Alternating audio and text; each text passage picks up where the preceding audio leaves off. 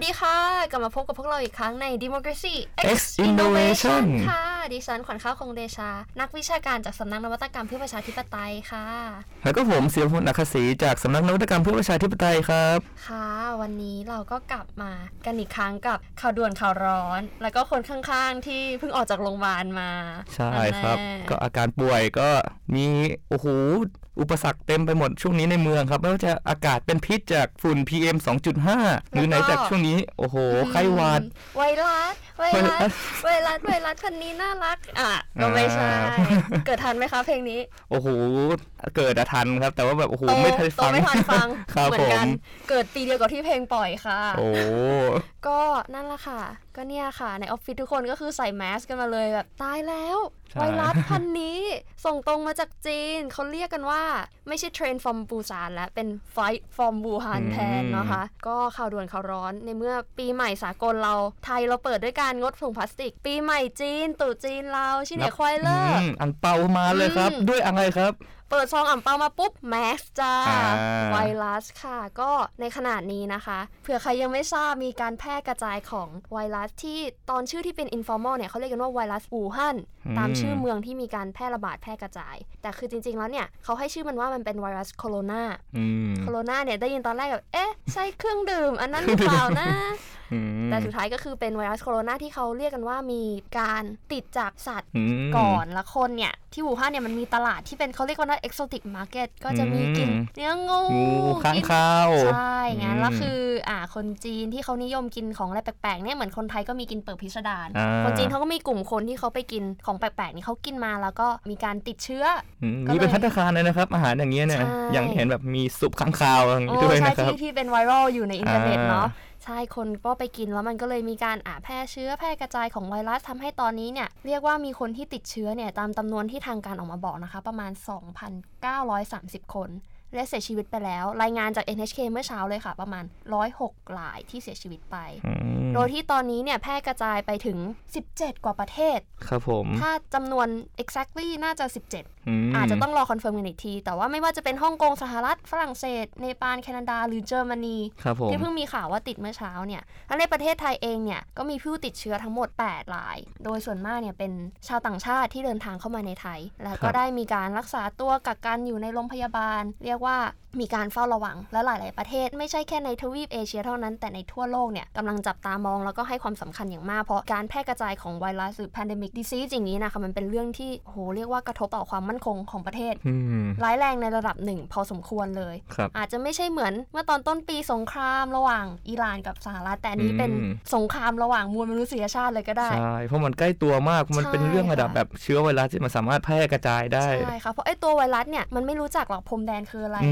มเชื้อชาติไหนเนาะครับมันเข้าสู่ใครได้มันก็เข้า เพราะงั้นมันก็เลยเป็นอะไรที่หลายประเทศแล้วก็หลายคนจับตามอง แล้วก็ให้ความตื่นตัวครับมีความระมัดระวัง เช่นเดียวกันเนี่ยเนื่องจากความตื่นตัวเนี่ยแต่ละประเทศเองก็มีมาตรการตั้งรับอืมหลากหลายแบบ เมืองไทยเราก็ห้ามเครื่องบินจากอู่ฮั่นลงอืมหรือแบบก็มีการตรวจสอบอย่างเคร่งครัดว่าคนจีนคนนี้มาจากไหนอะไรยังไง ถึงแม้จะมีเสียงวิพากษ์วิจารณ์ถึงรัฐบาลเราก็เถอะครับผม ซึ่งการตรวจสอบอย่างเคร่งครัดเนี่ยคุณอนุทินอ่าอย่างที่เราได้เห็นในข่าวก็ได้ออกมาให้สัมภาษณ์ใช่ก่อนหน้านี้ก็เห็นว่าแบบมีดราม่าเกิดขึ้นคือเขาไปโพสต์ Facebook เกี่ยวกับว่าไฟล์ตรงจากอู่ฮั่นเนี่ยก็ปิดไปแล้วทำไมเราต้องมาห่วงเรื่องการตรวจคนไข้ที่มาจากอู่ฮั่นอะไรอย่างนี้ ซึ่งคนก็วิพากษ์วิจารณ์ว่าแบบเฮ้ยคุณต้องตรวจคุณต้องมีมาตรการเร่งมือมากกว่านี้แล้วทำไมดูเหมือนคุณไม่ได้ใส่ใจเท่าที่ควรอย่างนี้หลังจากนั้นน่ะพอมันมีกระแสวิพากษ์วิจารณ์มากขึ้น เขาก็ต้องเร่งออกมาตรการอย่างที่เห็นว่าวันที่ 27 เนี่ยครับเขาก็มีการให้สัมภาษณ์ว่าเอ้ยทางภาครัฐเนี่ยมีมาตรการรับมืออย่างเร่งด่วนนะครับ ทางกระทรวงสาธารณสุขเนี่ยพบผู้ติดเชื้อเนี่ย8คนแล้ว แล้วก็ 3 คนเนี่ยอาการดีขึ้นส่วน5คนกลับบ้านไปแล้ว ทั้งหมดก็รักษาตามอาการสามารถสร้างภูมิคุ้มกันรักษาได้ บอกว่าเรื่องมาตรการดูแลเนี่ยเราก็มีตั้งแต่สแกนที่สนามบิน เรื่องดูว่าเออคนที่เดินทางมาจากต่างประเทศมีคนไหนติดเชื้อมั้งหรือเปล่า หรือถ้าเกิดว่ามีแบบอาการติดเชื้อเนี่ยเขาก็มีประสานทัวร์ด้วย แล้วก็เขาก็มีการโคกับกระทรวงอื่นด้วยนะครับค่ะอย่างกระทรวงการท่องเที่ยวและกีฬาเนี่ยครับดูเรื่องไกด์ทัวร์ว่าแบบเออคุณพาคนป่วยมาด้วยหรือเปล่า หรือติดต่อตามสถานท่องเที่ยวว่าเออคุณเห็นพบเห็นคนติดเชื้อหรือเปล่า โดยเฉพาะคนจีนในกลุ่มนี้ก็จะเห็นว่าภาครัฐเองก็มีมาตรการรับมือเหมือนกันไม่ใช่แค่ว่าอย่างที่แบบเขาด่ากันอย่างเดียวแบบเอ้ยคุณไม่ทำอะไรเลยใช่ก็เห็นประสานไม่ว่าจะเป็นกระทรวงท่องเที่ยว หรือจะเป็นกระทรวงคมนาคมเองก็ด้วยครับค่ะอย่างที่ได้พี่เฟรมได้บอกไปก็คือถึงแม้จะมีกระแสวิพากษ์วิจารณ์และการทำงานของรัฐบาลอย่างไรก็ตาม ส่วนตัวเนี่ยตั้งแต่เริ่มเกิดเรื่องเนี่ยมีความรู้สึกเชื่อมั่นในสาธารณสุขของประเทศเราค่อนข้างมาก จากอืม Global Health Security Index เนี่ยเขาก็ได้ทำ statistic graph ออกมาว่าประเทศไทยเนี่ยเป็นประเทศโลกที่ 3 ประเทศเดียวที่อยู่ในอันดับ 1 ใน 10 ของประเทศที่มีการจัดการรับมือกับโรคระบาดที่ดีที่สุดในโลก อยู่ถ้าจะไม่ผิดประมาณอันดับที่ 6 เป็นรองจาก UK US Netherlands Australia ครับเรียกว่าเราแบบมีการจัดการครับได้ผมดีในทางด้านสาธารณสุข แล้วเราก็เห็นในตลอดมาไม่ว่าจะเป็นโรคซาร์ไข้หวัดนกหรืออืมอื่น ๆ ในอดีตเนาะที่ว่าประเทศไทยเรามีประสิทธิภาพอย่างไรในการรักษาใช่กับโรคภัยนี้ ไม่ว่าจะเป็นการตรวจคัดกรอง การกักกันโรคไม่ให้แพร่กระจาย หรือการสื่อสารกับประชาชน ซึ่งอันเนี้ยรู้สึกว่าไทยทำได้ดีมากในสมัยไข้หวัดนกใช่ไหมคะใช่ครับใครเป็นโรคโรคซาทุกคนนี่โอ้โหเป็นเทรนด์เลยก็ว่าได้จะต้องพกแอลกอฮอล์เจลอันเล็กอืมๆญี่ปุ่นของอันน่ารักน่ารักอะคล้องกับกระเป๋าอืมอย่างเงี้ยแบบสวยด้วยรักษาโรคด้วยอะไรประมาณนั้นใช่ก็คือแบบครับทำให้ประชาชนมีความตื่นตัว แล้วก็มีความรู้เกี่ยวกับการระวังภัยการระวังรักษาสุขภาพกันมากขึ้น ก็อย่างเร็วๆนี้ครับเราจะเห็นว่าคุณจตุรนต์ฉายแสงที่เคยเป็นอดีตประธานคณะกรรมการตรวจรักษาเรื่องระมัดระวังโรคเนี่ยครับเขาก็ออกมาให้ความเห็นว่าเนี่ยประเทศไทยเราอะจริงๆแล้วเรามีศักยภาพนะในการรับมือโรคเพราะว่าเราเองเนี่ยมีการจัดทำแผ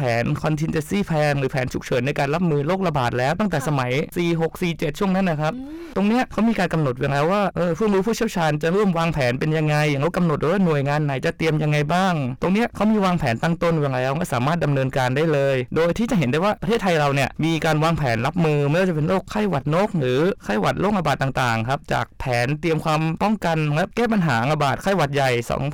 2548ถึง2540 ครับอืม และนอกจากนั้นเนี่ยไอตัวแผนเนี้ยมันก็พัฒนาต่อมาชื่อว่ายุทธศาสตร์เตรียมความพร้อมป้องกันและแก้ไขปัญหาโรคติดต่ออุบัติใหม่แห่งชาติ 256ถึง259ครับ ซึ่งอืมการที่ประเทศไทยเนี่ยมีการเตรียมการวางแผนนั้นในแง่ยุทธศาสตร์ และเตรียมความพร้อมของโรงพยาบาลและบุคลากรทางการแพทย์ ตรงเนี้ยเราเห็นได้ว่าประเทศไทยเนี่ยมีทั้งประสบการณ์ แล้วก็มีการเตรียมความพร้อมในการรับมือปัญหาในเรื่องโรคระบาดได้ดีครับจึงไม่แปลกใจทำไมเป็นอย่างที่คุณขวัญข้าวบอกว่าประเทศไทยเราถือว่าแรงสูงมากทีเดียวสำหรับเรื่องนี้นะครับใช่ใช่ ก็สำหรับสถานการณ์ที่เกิดขึ้นยังไง ก็ต้องส่งกำลังใจ แล้วก็คำขอบคุณสำหรับบุคลากรทุกท่านที่ปฏิบัติงานกันอย่างหนักแน่น แล้วก็ไม่รู้สึกเหนื่อยล้าอะไรเลยแบบทำเพื่อประชาชนเต็มที่ทั้งที่สนามบินแล้วก็ในโรงพยาบาลต่างๆนะคคะรับผมทีนี้เนี่ยเมื่อเราจากความเป็นจริงแล้วลองมาดูในโลกโซเชียลกันบ้าง จะเป็นอย่างเงี้ยใครครับพอใครไอหน่อยก็แบบเฮ้ยเป็นไม่เป็นวะหรือแบบเรียกว่าข่าวสารมันแพร่กระจายไปมากทุกคนกลายเป็นผู้เชี่ยวชาญเกี่ยวกับเรื่องไวรัสแล้วก็ประเทศจีนจงกัวอืขึ้นมาอืมเหมือนว่าในยุคที่ข่าวสารมันถาถมเข้าใส่ผู้คนเนี่ยใช่ทุกคนสามารถเป็นแหล่งข้อมูลได้หมดเลยใช่ในสมัยแต่ก่อนเนี่ยเขาบอกกันว่าผู้คนอะขาดข่าวสารขาดข้อมูลอืมแต่ในปัจจุบันเนี่ยข่าวสารข้อมูลเราเยอะมากเยอะจนแบบมากไม่รู้ว่าอันไหนจริงอันไหนเท็จใช่กันไปแล้ครัวบเนี่ยยังพูดถึงข่าวปลอมใน Twitter ก็อืมเพิ่งมีลงกันไปสดๆร้อนๆว่า คนจีนไอ้อ่ากลางสยามใช่ไหมคะสามย่านมิตรทาวน์อ่าครับสามย่านมิตรทาวน์ล้มเรียกรถอืมโรงพยาบาลเราก็อันนี้เราก็ไม่รู้ว่าจริงเท็จมากน้อยแค่ไหน ใช่ครับ มันเป็นข่าวใน Twitter คนเขาแชร์กันเต็มไปหมดครับใช่นี่ก็เลยทำให้เราย้อนกลับมาคิดว่าในสถานการณ์ที่มันคอขาดบาดตายแล้วทุกคนตื่นกลัวอืมทุกคนหวาดระแวงไปหมดเนี่ยครับเฟกนิวเนี่ยมันอืมมีผลกระทบกับสังคมมากน้อยแค่ไหน ใช่แล้วเราจะเชื่อได้มากแค่ไหนว่าอันไหนคือข่าวจริง อันไหนคือข่าวปลอมแล้วใช่เราจะคัดกรองพวกนี้ยังไง ใช่เราจะมีวิธีรับมือหรือวิธีคัดสรรว่าอันไหนคือเป็นสิ่งที่เราควรเชื่อและอันไหนคือสิ่งที่เราเชื่อได้หรือไม่อืมถ้าแบบพูดถึงเฟกนิวเนี่ยย้อนกลับไปเมื่อ 2-3 ปีเนี่ยทุกคนจะคิดถึงแบบ bad tragic fake news ของโดนัลด์ทรัมป์อืมประธานาธิบดีโดนัลด์ทรัมป์ที่เขาเป็นคนเริ่มพูดคำฮิตอ่าๆคำนี้ขึ้นมา แต่ว่าพอในยุคปัจจุบันเนี่ยครับกลับมาที่เมืองไทยเนี่ยทางกระทรวงดีได้จัดตั้ง anti fake news center ก็คือศูนย์จับตาศูนย์ปราบ fake fake news news ใช่ค่ะจับขึ้นมา ซึ่งตอนก่อตั้งเนี่ย มันก็มีหลายคนแบบทักท้วง หลายคนขึ้นมาวิพากษ์วิจารณ์ว่า เฮ้ย คุณจะจับข่าวปลอม หรือคุณจะจับคนมีความคิดเห็นต่างกันแน่อืมซึ่งอันนี้ก็ยังเป็น matter of debate ก็ยังเป็นเรื่องที่ต้องโต้เถียงกันต่อไป แล้วก็ศึกษาว่าจริงหรือไม่จริงครับผทีมนี้เนี่ยพวกเราได้ลองเข้าไปดูในเว็บไซต์ของ anti fake news ซึ่งอืมก็ต้องยอมรับว่าทำได้ดีกว่าที่คิดไว้คิดไว้ครับเอก็ไม่รู้ว่าเป็นข้อดีหรือเปล่านะ แต่เราอืมรู้สึกว่าเอ้ยมันออกมาดี ทั้งรูปแบบหน้าเว็บและการใช้งาน ก็คือตอนที่เปิดตัวศูนย์เมื่อหนึ่งพฤศจิกาที่ผ่านมาครับเขาได้อ้างหรือเขาได้เคลมว่าการที่ตั้งศูนย์นี้ขึ้นมาเนี่ยเราจะสามารถตรวจสอบข่าวปลอมได้ในเวลาเพียงแค่ 2 ชั่วโมงอืสมมุติอ่าเนี่ยเขียนข่าวขึ้นมาใน Twitter เนี่ยพี่แฟมส่งเข้าไปในศูนย์เฟซนิวเนี่ยภายในครับ2ชั่วโมงเขาแก้ข่าวขึ้นให้แล้วว่าจริงหรือปลอมอือืมมใช่ ซึ่งเขาเนี่ยก่อตั้งศูนย์นี้ขึ้นมาเพื่อที่จะจัดการกับข่าวที่มันจะมีผลกระทบต่อสังคมในวงกว้างอย่างไวรัสเนี่ยเป็นต้นอืมเนี่ยเมื่อเช้าที่เราได้เข้าไปดูในเว็บกัน ก็เห็นว่ามีความทันสมัย มีการให้ความรู้การใช้งานแบบที่เรียกว่าตรงตามที่เขา offer ว่าเขาจะต้องการตรวจสอบข่าวข้อเท็จจริง และกรองให้มันเป็นสิ่งที่เชื่อถือได้ ให้ประชาชนมีความรู้ใช่อย่างครับคือการใช้งานเนี่ยมันดูแล้วถ้าเปิดหน้าเว็บเข้าไปดูนะครับ anti fake news center com คือจะเห็นว่าแพลตฟอร์มมันใช้งานค่อนข้างง่ายครับ เปิดเข้ามาปุ๊บเนี่ยมันจะเข้าไปหน้าที่เป็นข่าวที่กำลังเป็นกระแสอยู่ในขณะนี้อืมแล้วอัปเดตว่าข่าวล่าสุดมีอะไรบ้างแล้วข่าวไหนสแตมข่าวปลอมอันไหนสแตมป์ว่าเป็นข่าวจริง ตรงเนี้ยใช้งานค่อนข้างง่ายครับใช่ค่ะ อย่างที่มีข่าวแชร์เรื่องไวรัสว่าอะเจอผู้ติดเชื้อในนครราชสีมาทาง เว็บไซต์ก็ได้แก้ข่าวว่าเป็นข่าวปลอมมาครับให้ก็อย่างนี้เป็นต้นในการใช้งาน แต่ว่าถึงอย่างนั้นเนี่ยก็ยังมีสิ่งที่ควรจะพัฒนาแล้วก็ต้องแก้ไขกันอือยู่มใช่ครับ ก็ปัญหาที่เจออย่างเช่นเนี่ยเวลาติดแท็กว่าข่าวเนี้ยมันเกี่ยวข้องกับอะไร บางอันมันก็จะตรงนะครับ อย่างเช่นเนี่ยข่าวสีจิ้นผิงใช้กฎหมายสูงสุดวิสามันเจ้าหน้าที่ อันเนี้ยสแตมป์ว่าเป็นข่าวปลอมและถูกแท็กอยู่ในหมวดหมู่นโยบายข่าวสารรัฐบาล แต่ว่าบางข่าวอย่างเงี้ยครับข่าวเรื่องผู้ป่วยติดเชื้อโควิดที่โรงพยาบาลนครราชสีมาเนี่ยสแตมป์ว่าเป็นข่าวปลอม แต่ไปอยู่ในหมวดหมู่ผลิตภัณฑ์สุขภาพนะครับ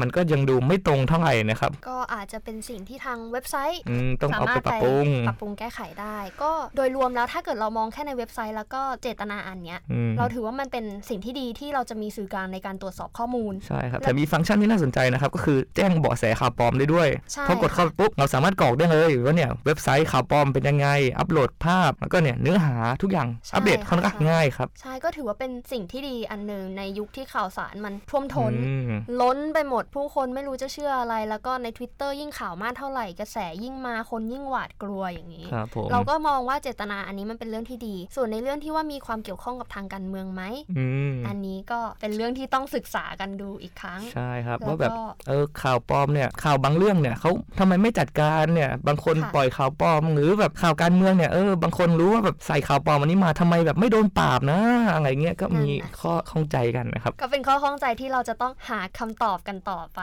ครับผม ใช่ค่ะสำหรับวันนี้ก็ขอขอบคุณทุกคนมากที่เข้ามารับชมรับฟังกับพวกเรา Democracy X Innovation กับสถาบันพระปกเกล้าค่ะ ยังไงขอให้ทุกคนรักษาสุขภาพล้างมือ ใส่แมสก็ระวังอย่าไปอยู่ในที่ชุมชนเยอะๆค่ะ ยังไงวันนี้ครับผมต้องขอตัวกันไปก่อน สวัสดีสวัสดีค่ะครับ